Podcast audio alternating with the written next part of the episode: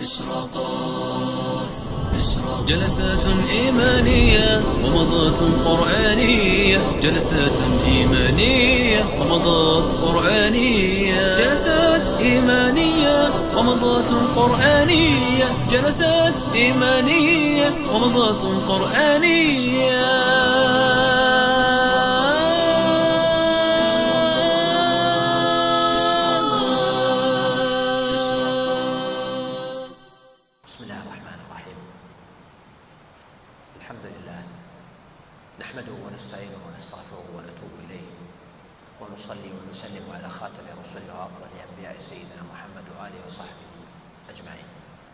وعندنا اليوم سورة الماعون. أرأيت الذي يكذب بالدين؟ وهذه السورة اولا لها عدة أسماء ستة أسماء وهي ست آيات أيضا. وفي المصحف الموجود عندنا كم عدد آياتها؟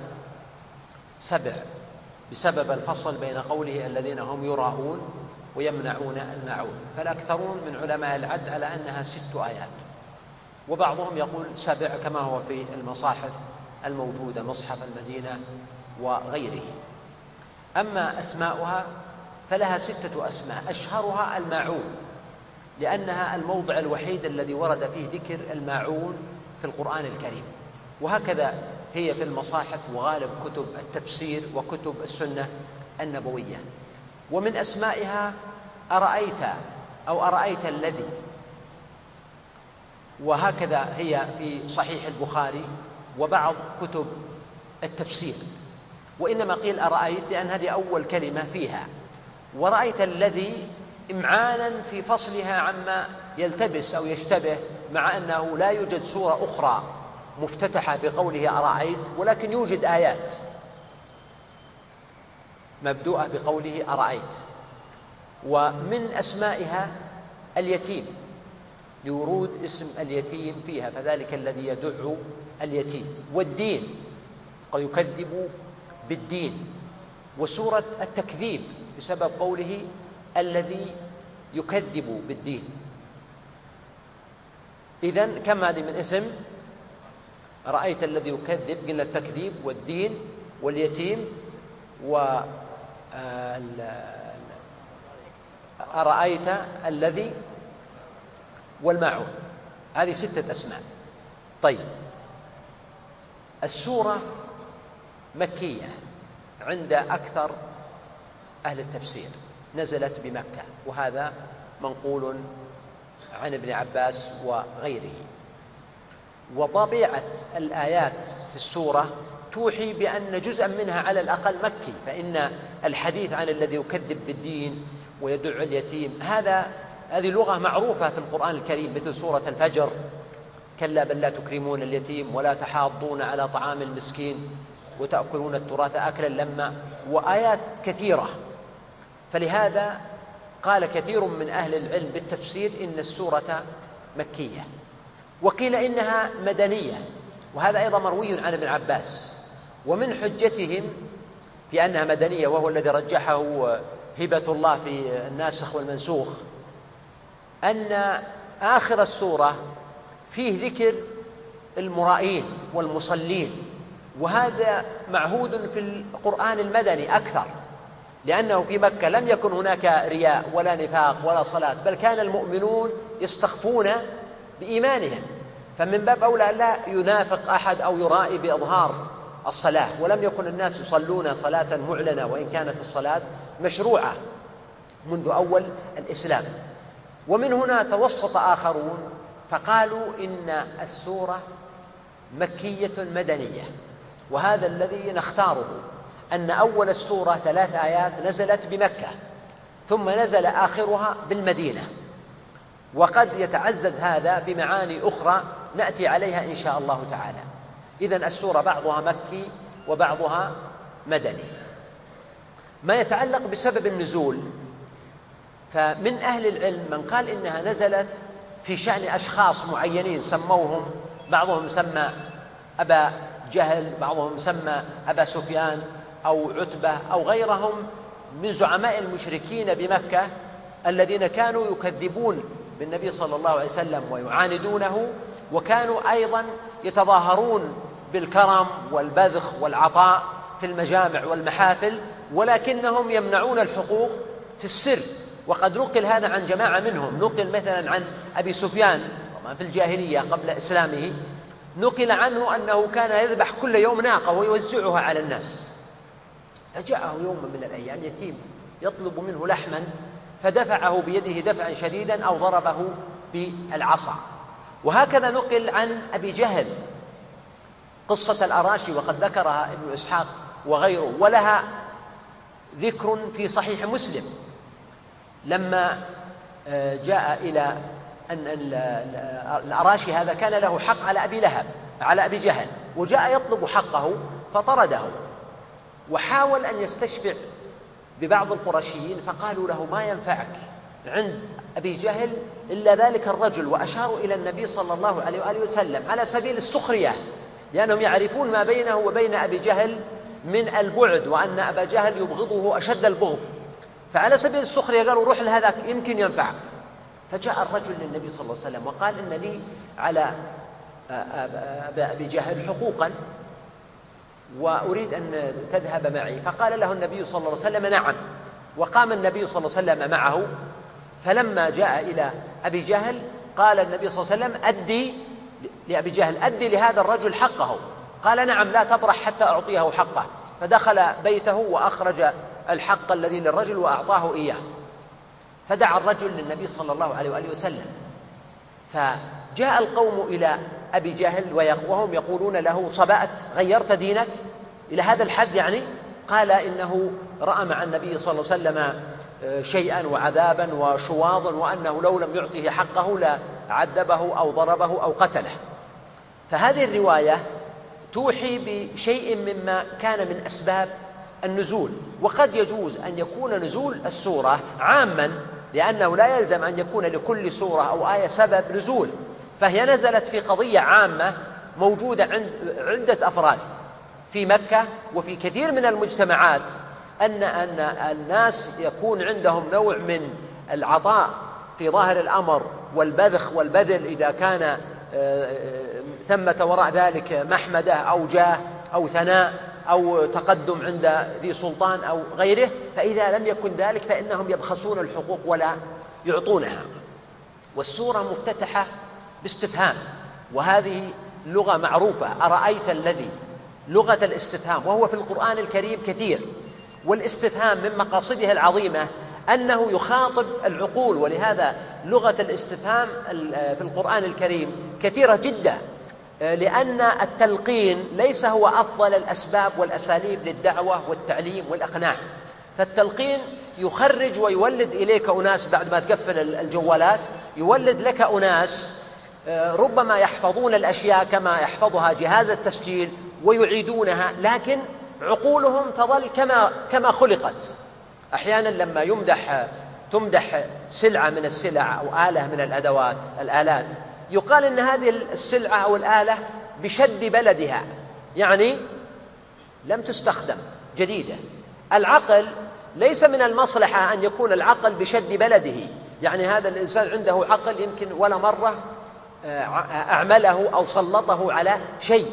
ولهذا أيضا يقولون إن العقل مثل المظلة. إذا نزل الإنسان بما يسمى بالبراشوت أو غيره لا تنفعك إلا إذا فتحتها. فالعقل يحتاج إلى نوع من الفتح وفتح العقل غالبا إنما يكون من خلال السؤال.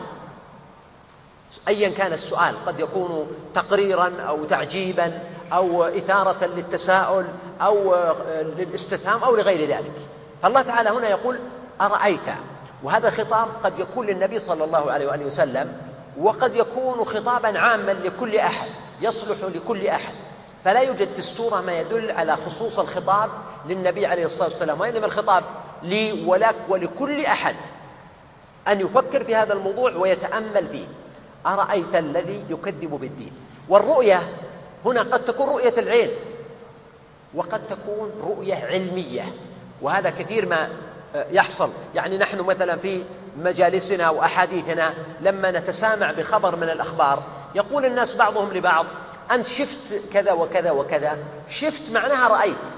ولا يقصدون بالضرورة الرؤية العينية وإنما يعني عندك خبر عن الموضوع.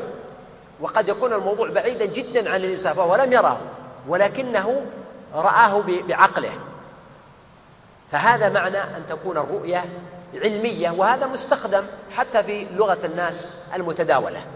فالله تعالى هنا يذكر الرؤية. أرأيت الذي يكذب بالدين؟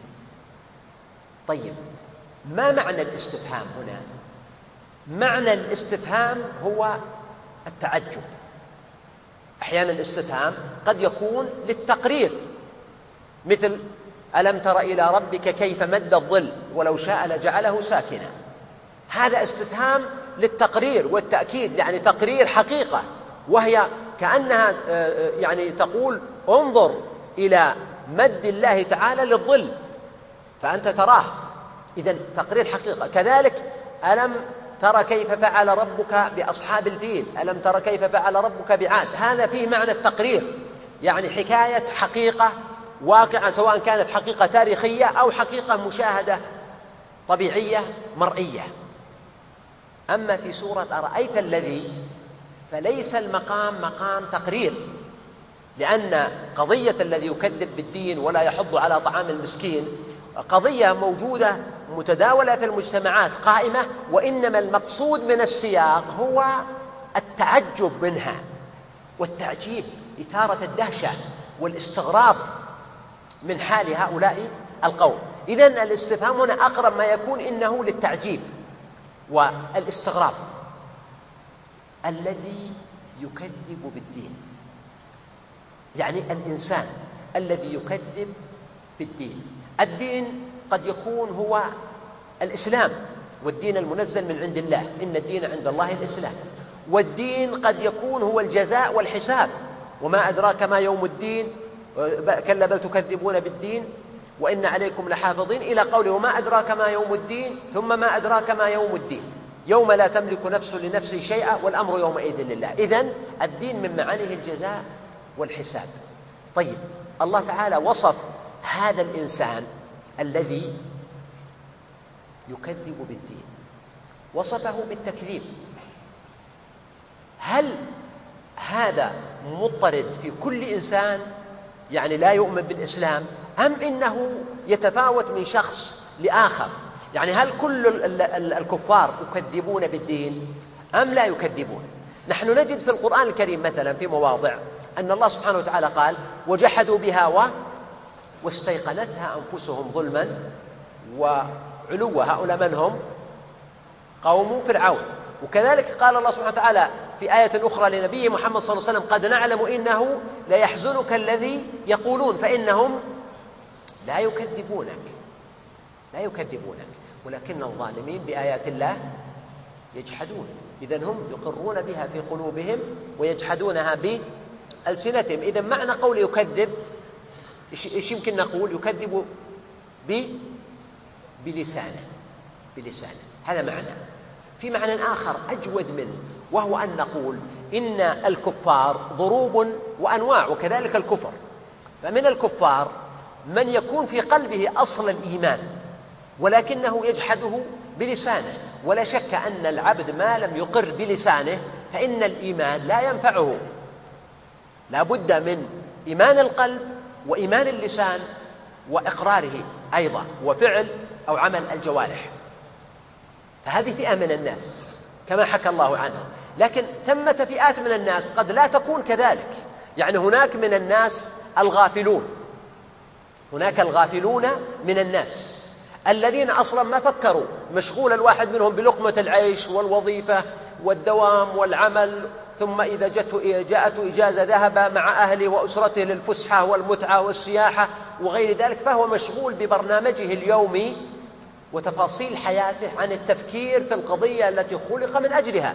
وهذا حال غالب أو كثير من الناس أنهم غافلون. والله تعالى وصفهم بهذا. وصفهم بالغافلين في غير ما موضع من القرآن الكريم. أيضا هناك من الناس من قد يكون عنده شك أو تردد فهو أحيانا يؤمن وأحيانا لا يؤمن وقد تأتيه مضايق فيستجمع إيمانه وتأتيه حالات أخرى يصبح عنده شك في دينه ولم يكن عنده بصيرة أو قوة في عقله وإيمانه بالله ولا اهتدى إلى شريعة أو وحي تدله على الصراط المستقيم. ومن الناس من قد يكون جاحدا بقلبه وبلسانه بالكلية كل هذه ضروب وألوان من الناس. إذا نقول هذا حديث عن فئة من المكذبين بالدين. والله سبحانه وتعالى هنا لما يقول أرأيت الذي يكذب بالدين؟ كأن السياق يقول هل تريد أن تعرف الذي يكذب بالدين ما وصفه ما حاله لأن التكذيب في الغالب يكون في القلب وقد يكون باللسان كما قلنا. ولكن الله سبحانه وتعالى هنا يعجب من هؤلاء ويقول للمخاطب أرأيت الذي؟ يعني هل تريد أن تعرف صفات وسمات وملامح وعلامات الذي يكذب بالدين؟ ما هي؟ وهذا حقيقة يعطي الصورة بعدا عظيما ضخما لأن المقام مقام ذكر علامات وأحوال. ورسوم للذي يكذب بالدين كيف تعرفه؟ قال الله تعالى فذلك الذي يدع اليتيم. مباشرة أولا جاء بذلك إشارة إليه والإشارة إليه تستحضره كأنه موجود يشار إليه بالبنان أن الذي يكذب بالدين هو ذلك ولكن ذلك من على من علامات أو أسماء الإشارة للقريب ولا للبعيد؟ للبعيد وفيها اللام. ما قال فذاك أو فهذا وإنما قال فذلك. إشارة إلى بعده والبعد هنا كأنه نوع من النفي له والاستبعاد لأن الناس جرت عادتهم إذا كان الكلام مذموما أو سيئا أو تحدثوا عن شخص لا يحبونه. قالوا مثلا فلان البعيد البعيد عن مجلسنا البعيد عنا وعنك إذا كان شخصا غير محبوب ولا مرغوب. فكذلك جاء السياق هنا قال فذلك. إشارة إلى بعده ليس في علو مكانه ولكن في بعده عن مجال الشرف والفضيلة. قال فذلك الذي يدع اليتيم. لاحظ كيف انتقل من التكذيب باليتيم بالدين إلى داع اليتيم. داع اليتيم يدع اليتيم. يدعها يدعه تحمل أولا معنى أنه يدفعه. ويدفعه بقوة بشدة كما قال الله سبحانه وتعالى يوم يدعون إلى نار جهنم دعا يعني يدفعون إليها دفعا ويحملون إليها حملة تحملهم الملائكة وهم كارهون وتدفعهم دفعا إلى النار.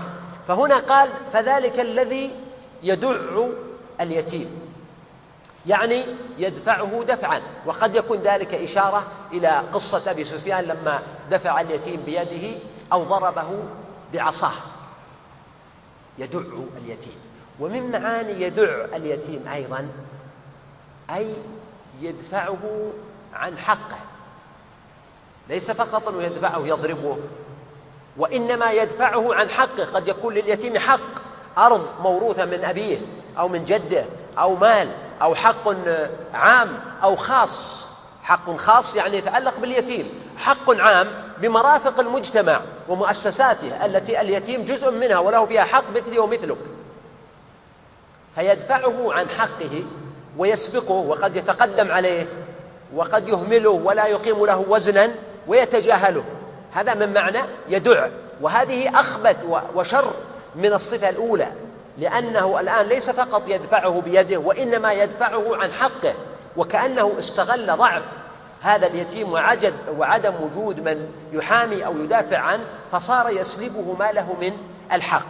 وهنا لاحظ أن الله سبحانه وتعالى قال يدع اليتيم. واليتيم هو من فقد من البشر يعني من فقد أباه وخاصة إذا كان ذلك قبل البلوغ. ولهذا النبي صلى الله عليه وسلم يقول لا يتمى بعد احتلام. ولا صمات يوم إلى الليل. يعني الإنسان إذا احتلم إذا بلغ سواء بلغ بالاحتلام أو بغيره لا يسمى يتيما. خلاص أصبح مستقلا برجولته وقدرته وإمكانيته على مواجهة الحياة. وإنما اليتم قبل البلوغ حينما يكون ضعيفا بحاجة إلى من يحميه وبحاجة إلى من يحرسه ويقوم على شؤونه. فهذا يسمى يتيما. ونحن نجد أن النبي صلى الله عليه وسلم كان يتيما. واليتم في الأصل قد يكون في نظر الناس ضعف ولكن الله تعالى جعله بالنسبة لسيدنا محمد صلى الله عليه وسلم قوة. يا يتيما واليتم دمع وضعف كيف ذلت ليتمك الأقوياء. والشيء المبهج العظيم أن هذا النبي السيد المختار عليه الصلاة والسلام كان هو ناصر اليتامى والقائم بشؤونهم حتى بلغ الأمر طبعا بأمر ربي سبحانه أن يربط الله عز وجل في وحي ينزله على نبيه بين التكذيب بالدين وبين إهانة اليتيم أو أخذ حقه أو ضربه. وبالتالي يربط بين الإيمان وبين إكرام اليتيم ويجعل إكرام اليتيم من أفضل وأوسع أبواب الجنة حتى قال صلى الله عليه وسلم أنا وكافل اليتيم في الجنة هكذا. فدل ذلك على أن النبي صلى الله عليه وسلم كان حامي الأيتام وراعيهم. فالله تعالى وصف الذي يكذب بالدين بأنه يدع اليتيم يعني يدفعه عن حقه أو يضربه. والفعل المضارع في قوله يدع يدل على ماذا؟ يدل على الاستمرار.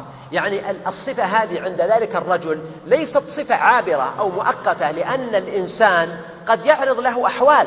الإنسان قد يغضب وقد ينفعل وقد يغضب على ولده أحيانا وقد يضرب ولده ولده للتأديب. وقد يكون مستعجلا في بعض الحالات. هذا أمر عارض. ولكن الله تعالى دمغ ووصف هؤلاء بأن هذه الخصال خصال مستقرة عندهم وصفات دائمة. ولهذا عبر بالفعل المضارع فذلك الذي يدع اليتيم.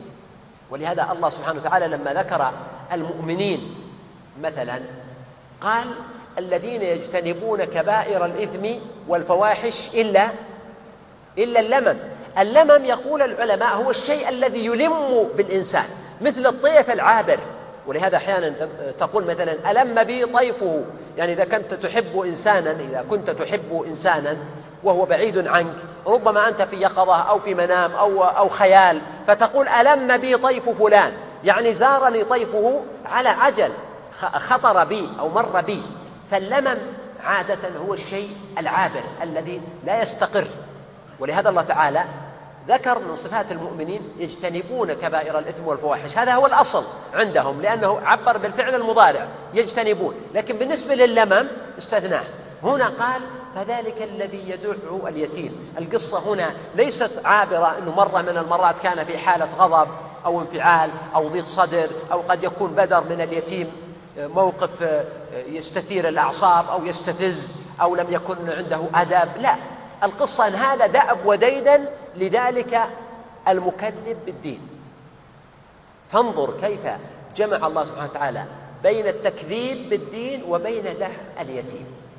وليس هناك ابدا ليس هناك في سبيل تحفيز النفوس المؤمنة والقلوب المؤمنة لرحمة اليتيم والشفقة عليه ليس هناك أعظم من هذه الطريقة اطلاقا لأنه لا أعظم من أن يربط بين ذلك وبين الإيمان بالله أو تركه والكفر بالله والتكذيب بيوم الدين. ونحن نجد مثلا أن البشر يعملون بعض الأعمال الخالصة الطيبة الصالحة في حق اليتامى والمساكين والمحتاجين إحسان إلى فقير أو مسكين أو ضعيف أو غريب أو ابن سبيل. وأن دوافع البشر لذلك لا تخرج عن دافعين.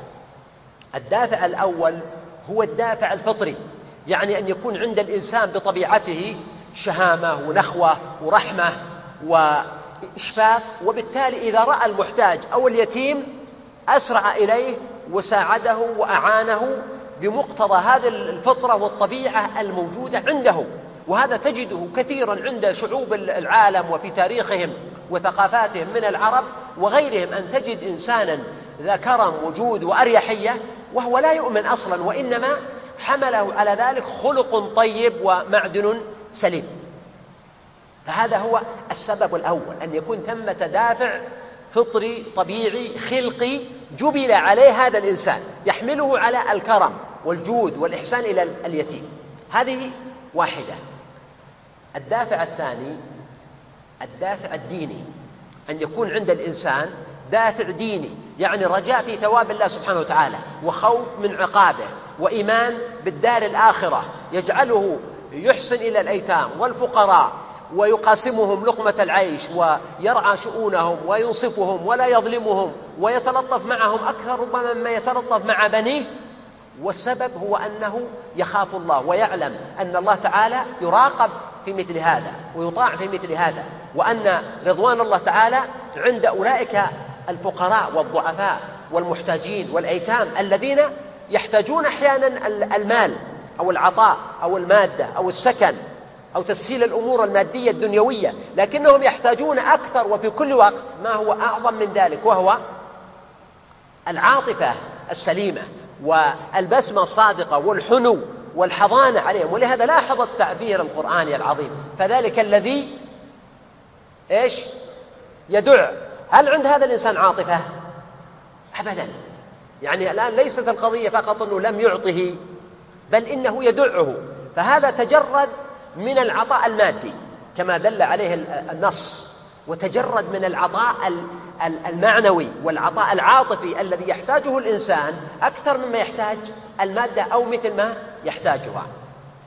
فهنا الأمر لا يخلو من أحد عاملين. إما أن يكون ثمة عامل فطري يحمل الإنسان على الإحسان أو يكون ثمة عامل إيماني يحمل الإنسان على الإحسان رجاء ما عند الله سبحانه وتعالى. طيب اذا الناس بمقتضى هذين العاملين كم ينقسمون إلى إلى إلى كم قسم؟ اثنين في اثنين كم يصير أربعة. يعني من الناس من يجتمع عنده الدافع الديني والدافع الفطري. فهذا مثل الأرض الطيبة إذا نزل عليها المطر فاهتزت وربت وأنبتت من كل زوج بهيج. يعني إنسان شهم شريف بطبعه معروف في ثقافته وموروثه وعاداته وما يعني هو عليه أنه إنسان يحب الكرم والجود والعطاء وينصف الناس ويحسن إليهم بطبيعته. ولذلك يروى عن المأمون أنه كان يقول لو يعلم الناس قدر حبي للإحسان لتقربوا إلي بالذنوب. حتى أسامحهم عنها. حتى أسامحهم عنها. والشاعر يقول في بيت من الشعر وإن كنا لا نقر معنى البيت لكن للتقريب يقول فأكثر ما استطعت من الخطايا إذا كان القدوم على كريمي. طبعا هذا ليس بصحيح. الإنسان إذا إذا كان سيقدم على كريم وهو الله عز وجل يفترض أن يستعد للقدوم عليه بالأعمال الصالحة التي تقربه عند الله وأن لا يغتر. ولكن إذا زلت به القدم عليه ألا يفرط في اليأس. إذا الصفة الأولى أو القسم الأول من الناس من يكون اجتمع عنده الدافعان. اجتمع عنده الدافع الفطري الجبلي في وراثته وخلقته أنه يحب الإحسان إلى الناس بطبعه. حتى لو لم يكن ثمة أجر ولا ثواب ولا جزاء فإنه بطبعه كريم. ولهذا يقول العلماء إن الأعمال الصالحة الإحسان إلى البشر يعني الأعمال الصالحة المتعلقة بالإحسان إلى الناس يؤجر العبد عليها حتى بغير نية. واستدلوا على هذا بقوله سبحانه لا خير في كثير من نجواهم إلا من أمر بصدقة أو معروف أو إصلاح بين الناس. فهذا فيه خير يعني. إذا كان صدقة أو معروف أو إصلاح. ثم قال سبحانه ومن يفعل ذلك ابتغاء مرضات الله فسوف نؤتيه أجرا عظيما. يعني إذا صارت النية موجودة فإن الأجر هنا يتضاعف. فكأن هذه الآية تكلمت عن من وجد عنده ماذا؟ الدافعان معا. وجد عنده حب الخير والمعروف والإصلاح بين الناس بفطرته. ومع ذلك فعله ابتغاء مرضات الله فآتاه الله تعالى أجرا عظيما يعني أجرا مضاعفا. هذا هو أكمل المنازل. وأسوأ المنازل هو ذلك الإنسان الذي تجرد من الفطرة السليمة والجبلة الطيبة وأصبح يعني كالأرض الجامدة الصلبة التي لا تمسك ماء ولا تنبت كلأ أو الأرض البور. وأيضا لم يكن عنده تأثر بالوحي والدين يحمله على رعاية حقوق الضعفاء والمساكين. فهذا شر المنازل. والآية الكريمة تحدثت بالضبط عن من؟ عن هؤلاء. يعني عن هذه الفئة التي هي أشر فئات البشر. فذلك الذي يدع اليتيم. ولا يحض على طعام المسكين. إذا الآية الكريمة توحي بوجوب وجود مؤسسات وأجهزة وإدارات وأعمال وجهود تحفظ حقوق الأيتام من مثل هؤلاء. الآية الثالثة قال ولا يحض على طعام المسكين. في قوله يدع اليتيم ذكر الله تعالى خصلة أو عيبا وجوديا فيهم موجودا فيهم وهو أنهم يدعون اليتيم. الآية التي بعدها ذكر الله تعالى عيبا تركيا فيهم يعني متروكا شيئا من الخير تركوه وهو أنه لا يحض على طعام المسكين. ومعنى قول لا يحض يعني لا يحث ولكن كلمة يحض أقوى من يحض آه، من يحث. ولهذا قال ولا تحاضون على طعام المسكين. لأن الضاد أشد من الثاء وأجمع منها حتى في اللسان. إذا قارنت بينهما يحث تجد أن الثاء عبارة عن نفس يخرج. يحث. بينما يحض النفس لا يخرج وإنما اللسان يضرب الشفتين فيصبح الصوت قويا. فكلمة الحظ أقوى وأبلغ من الحث وإن كانت في معناها. وهنا قال ولا يحض على طعام المسكين. ومعناه أنه لا يحض غيره من الناس لا يحرضهم هذا هذا له عدة أيضا أسرار. من معاني قوله ولا يحض أن هذا الإنسان قد لا يكون عنده مال. فيكون دوره هو الحظ والحث والشفاعة. قد يتصل بأحد أو يراسله أو يخاطبه أو يقول كلمة أو يقول قصيدة أو يعين أو يساعد أو يشفع في خير أو مساعدة للمسكين. فهذا نوع من الجهاد. ومن هنا نقول إن بيان قوله ولا يحض على طعام المسكين إشارة إلى معنى آخر من الإنفاق والبذل ليس فقط متعلقا باليد بعطاء اليد كما يظنه كثير من الناس وإنما هنا عطاء اللسان بالمساعدة والنصرة للمحتاجين والمساكين وغيرهم والشفاعة لهم عند من يستطيع. هذا معنى. ولذلك الإنسان قد يكون لا يجد. وقد يكون يجد ولكنه لا ينفق لأنه بخيل. وحتى هذا الإنسان ربما لو لم يكن منفقا من نفسه كونه يشفع عند الآخرين هذا يؤجر. والنبي صلى الله عليه وسلم يقول من دعا إلى هدى كان له من الأجر مثل أجور من تبعه. ويقول صلى الله عليه وسلم من سن في الإسلام سنة حسنة فله أجرها وأجر من عمل بها. وقد يكون الإنسان لا يستطيع أن ينفق هو فيحث ويحفز الآخرين على الإنفاق. لكن هنا تلاحظ أيضا أن الله سبحانه وتعالى ذكر أمرا قد يبدو أنه أهون من الذي قبله. يعني الأولى فيها دفع بقوة وشدة اليتيم بينما في الآية الثانية فيها عدم الحظ والمسكين. فيبدو أن الصفة الثانية أهون من الصفة الأولى. بينما الأمر قد لا يكون كذلك. لماذا؟ لأن الأمر متعلق بالمسكين ولا يحض على طعام المسكين. والمسكين ليس بالضرورة أن يكون صغيرا أو مقهورا. قد يكون المسكين كبيرا في شخصه وفي عمره وفي آه، يعني آه، جسمه أيضا قادرا على أن يدافع عن نفسه من الناحية البدنية. وقد يكون شريفا ولكنه فقير بالمال ولا آه، عنده شيء. فمن هنا عبر بالحظ. بخلاف اليتيم فاليتيم كما قلنا ضعيف وقد يتعرض أحيانا لاضطهاد. كما يقع أحيانا أو ابتزاز. ومن هنا عبر بأنه يدع اليتيم. أما المسكين فليس كذلك. ولهذا قال ولا يحض على طعام. ولاحظ هنا أيضا كلمة طعام. سبحان الله. يعني ولا يحض على طعام المسكين. المسألة الآن مسألة طعام. يتعلق بالضروريات يتعلق بالقوت. فكم بلغ من الدناءة والتسفل عند إنسان عنده أموال. والله سبحانه وتعالى قال ذرني ومن خلقت وحيدا و وجعلت له مالا ممدودا. مال كثير. وهو يطمع أيضا في الزيادة. ومع ذلك يبخل على المسكين بلقمة العيش. طعام. المسألة ليست هنا من باب الكماليات أو من باب التحسينيات أو الترفيه.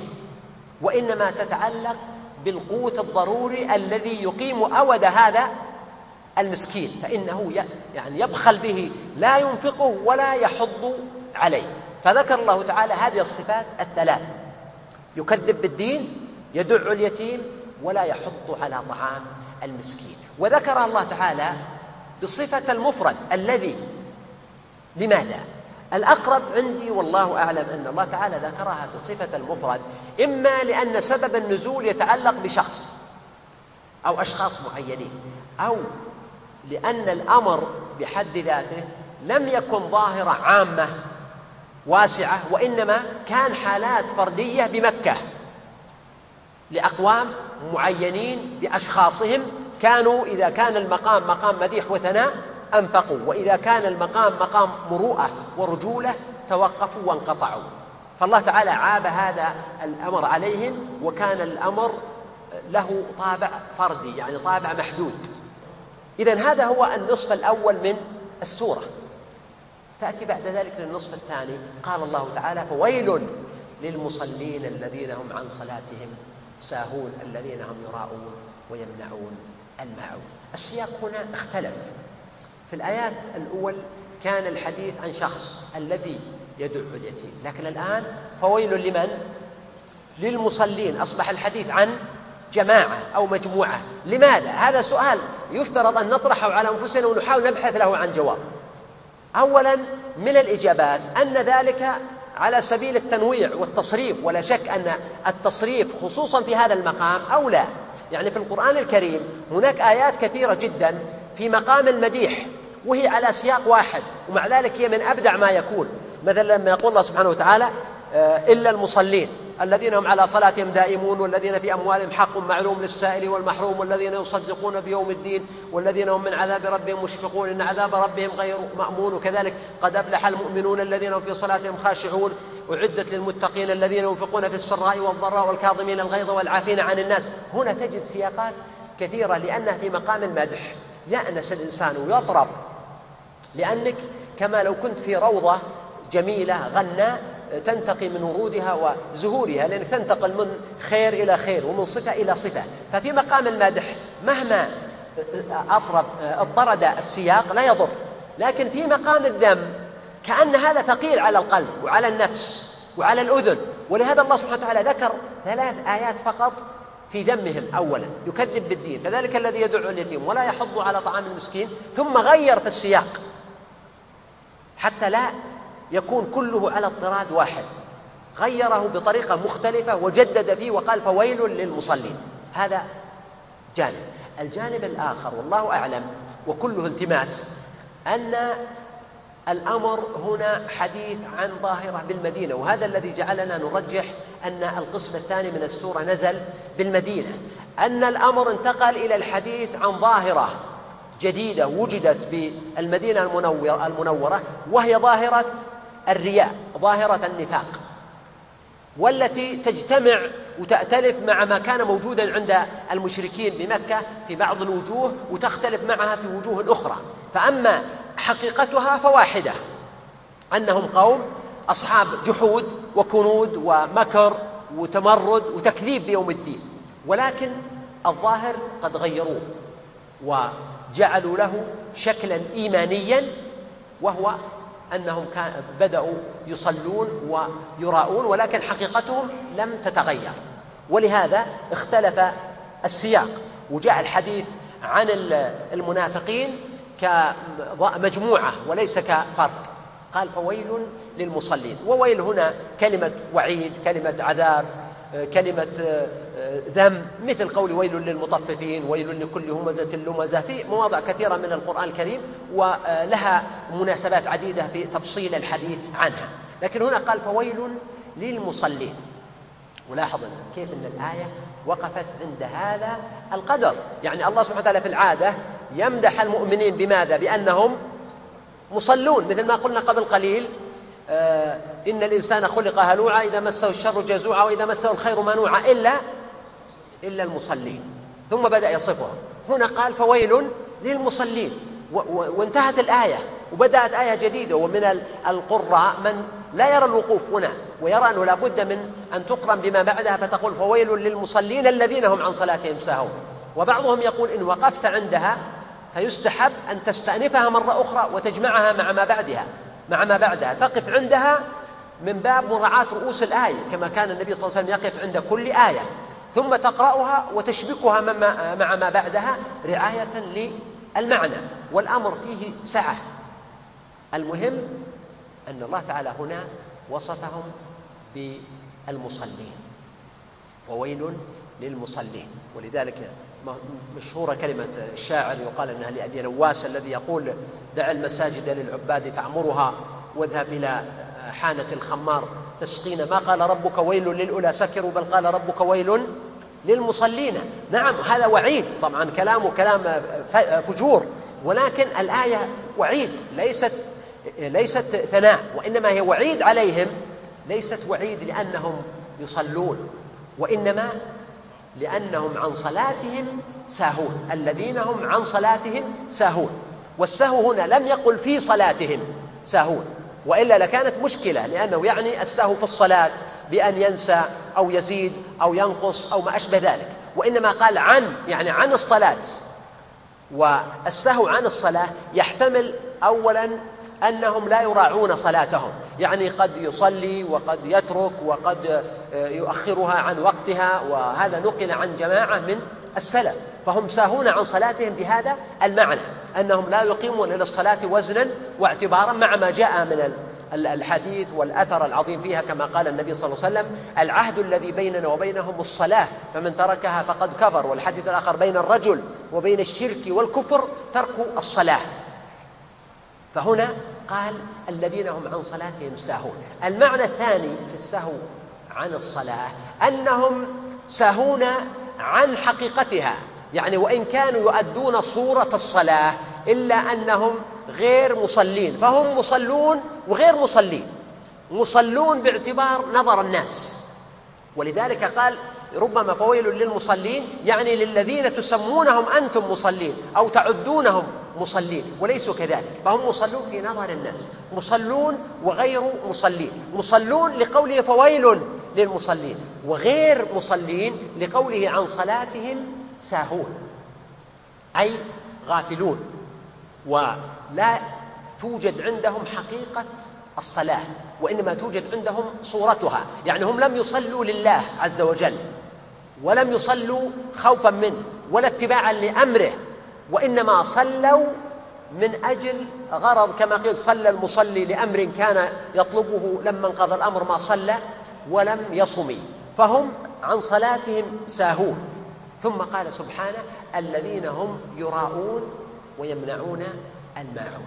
فهم يراءون الناس كما قال سبحانه يراءون الناس ولا يذكرون الله إلا قليلا. وإذا قاموا إلى الصلاة قاموا كسالى وهذه الآية الكريمة في سورة النساء وإذا قاموا إلى الصلاة قاموا كسالى يراءون الناس ولا يذكرون الله إلا قليلا. تكاد أن تكون متطابقة في معناها مع إيه أرأيت الذي؟ قال الذين هم يراءون ويمنعون الماعون. فدل ذلك على أن فعلا آخر السورة والله أعلم مدني وأن الحديث هو هنا عن المنافقين كظاهرة موجودة في مجتمع المدينة. فقال الذين هم يراءون والرياء معناه أن الإنسان يعمل شيء من أجل أن يراه الناس. وأصل المراءة أن تراني وأراك هذا معنى المراءة ولكن استخدم شرعا في الرياء بمعنى أن يعمل الإنسان عملا صالحا ليس بقصد مرضاة الله وإنما من أجل أن يمدحه الناس بذلك أو لمصلحة دنيوية بحتة لا فيها ليس فيها شيء من أمر الآخرة. فهذا هو الرياء. وقد يقرن معه أيضا أحيانا السمعة كما قال النبي صلى الله عليه وسلم في الحديث الصحيح من رأى رأى الله به ومن سمع سمع الله به. الرياء أصبح معروفا. السمعة ما هي؟ السمعة إما أن يعمل الإنسان شيئا مما يسمع. يعني يقرأ قرآن من أجل أن يسمع الناس قراءته. وإما أن يكون المعنى بالسمعة أن الإنسان يعمل من أجل أن يتحدث الناس عنه وتكون سمعته عند الناس يعني آه، تصور الناس عنه ونظرة الناس إليه أن تكون جيدة وإيجابية. يعني يصلي قد يصلي من أجل أن يراه الجماعة في المسجد. هذا رياء. لكن أيضا هذه الصلاة كونه يريد من الجماعة أن يتكلموا كل واحد منهم يذهب للدائرة التي هو موجود فيها والمدرسة والمؤسسة يقول فلان ما شاء الله ما تفوت صلاة الفجر مع الناس. وهو هذا مراده وهذا قصده. فهنا جمع بين الرياء وبين السمعة. هذا رياء وسمعة. قال الذين هم يراءون ثم قال ويمنعون الماعون. ما هو الماعون؟ قيل الماعون الزكاة كما قال الإمام مالك وقيل الماعون المال وقيل الماعون هو الأشياء المشتركة التي يحتاجها الناس في بيوتهم. يعني كما نسميها نحن الآن المواعين. كل أحد في بيته قدر وفي بيته غاز وفي بيته آه، أدوات وأجهزة كهربائية وأجهزة للطبخ وأواني وفي السيارة مثل ذلك يعني آه، مفتاح العجل وحاجات من الأشياء التي تستعمل عادة في الحالات المختلفة. هذا هو الماعون وهذا هو أقرب الأقوال. فهي من الأشياء التي يتعاون الناس فيها وهذا في الواقع. معنى عظيم جدا. لما يتوعد الله الذي يرائي ويجمعه مع من يمنع الماعون. يعني لم تنفعه صلاته. لماذا؟ لأن صلاته رياء ولهذا هو يصلي ولا ومع ذلك يمنع الماعون. ولهذا الله تعالى قال إن الصلاة تنهى عن الفحشاء والمنكر. ابن مسعود كان يقول من لم تنهه صلاته عن الفحشاء والمنكر لم يزدد من الله تعالى إلا بعدا. ولا تظهر آثار الصلاة إلا عند من صلوها لله وإلا فالمرائي يصلي ويرتكب نقيض الصلاة تماما ولذلك يمنع الماعون. فالماعون قلنا هي المواد والأجهزة العادية التي جرت العادة أن الناس يرتفقون فيها يتعاطون فيما بينهم. يعني الجار آه، يطلب من جاره مثلا بعض الأجهزة يطلب من جاره بعض المواد كذلك صاحب السيارة آه، قد يقع له آه، عطل.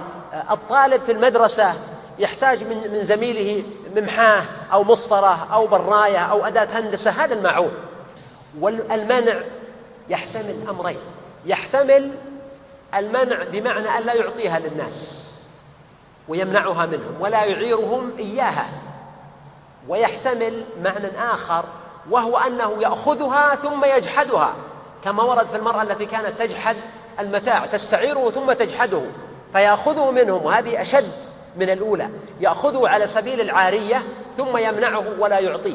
وهنا يكون ارتكب جرمين الجرم الأول جحد الحق حق الناس. والجرم الثاني أنه كأنه بفعله هذا يحرض الناس على أن لا يبذلوا المعروف. لأن الناس إذا بذلوا المعروف ثم وجدوا جزاء المعروف النكران والجحود آل بهم هذا إلى أن لا يبذلوا ولهذا الشاعر العربي يقول نبئت عمرا غير شاكر نعمة والكفر مخبثة لنفس المنعم. نبئت عمرا غير شاكر نعمة والكفر مخبثة لنفس المنعم. وهذا كلام من الحكمة. لأنك إذا أحسنت إلى إنسان فجحد جميلك وتنكر لك وأساء إليك. ولد في نفسك مرارة فإذا رأيت يوم من الأيام مثله من الناس وهممت بفعل المعروف جاءتك الذكرى المؤلمة وقالت لك شوف شوف سبحان الله الناس اللي أحسنت فيهم هذا مصيرهم لا خير فيهم الناس أصبحوا شوكا لا ورق فيه كذا وما زالت تجلب عليك نفسك الأمر بالسوء حتى تمنعك من فعل المعروف بسبب ذكرى مؤلمة لشخص جحد والكفر مخبثة لنفس المنعم. بينما إذا تعاطى الناس فيما بينهم الإحسان والتبادل وحسن الظن وعرفان الجميل كان هذا من علامات الاستقرار في المجتمع. في آخر الآيات الثلاث فويل للمصلين الذين هم عن صلاتهم ساهون الذين هم يراءون ويمنعون الماعون. إشارة إلى أن هؤلاء الناس جاءوا إلى شيء لله وهو الصلاة. فجعلوه لعباد الله جعلوه للناس وصارت صلاتهم رياء. وجاءوا إلى شيء للناس وهو الماعون فجعلوه لأنفسهم فهم دائما وأبدا في تراجع مستمر وتنكر هذا والله تعالى أعلم وصلى الله على نبينا محمد وآله وصحبه. إشراقات جلسات إيمانية ومضات قرآنية. جلسات إيمانية ومضات قرآنية. جلسات إيمانية ومضات قرآنية. جلسات إيمانية ومضات قرآنية.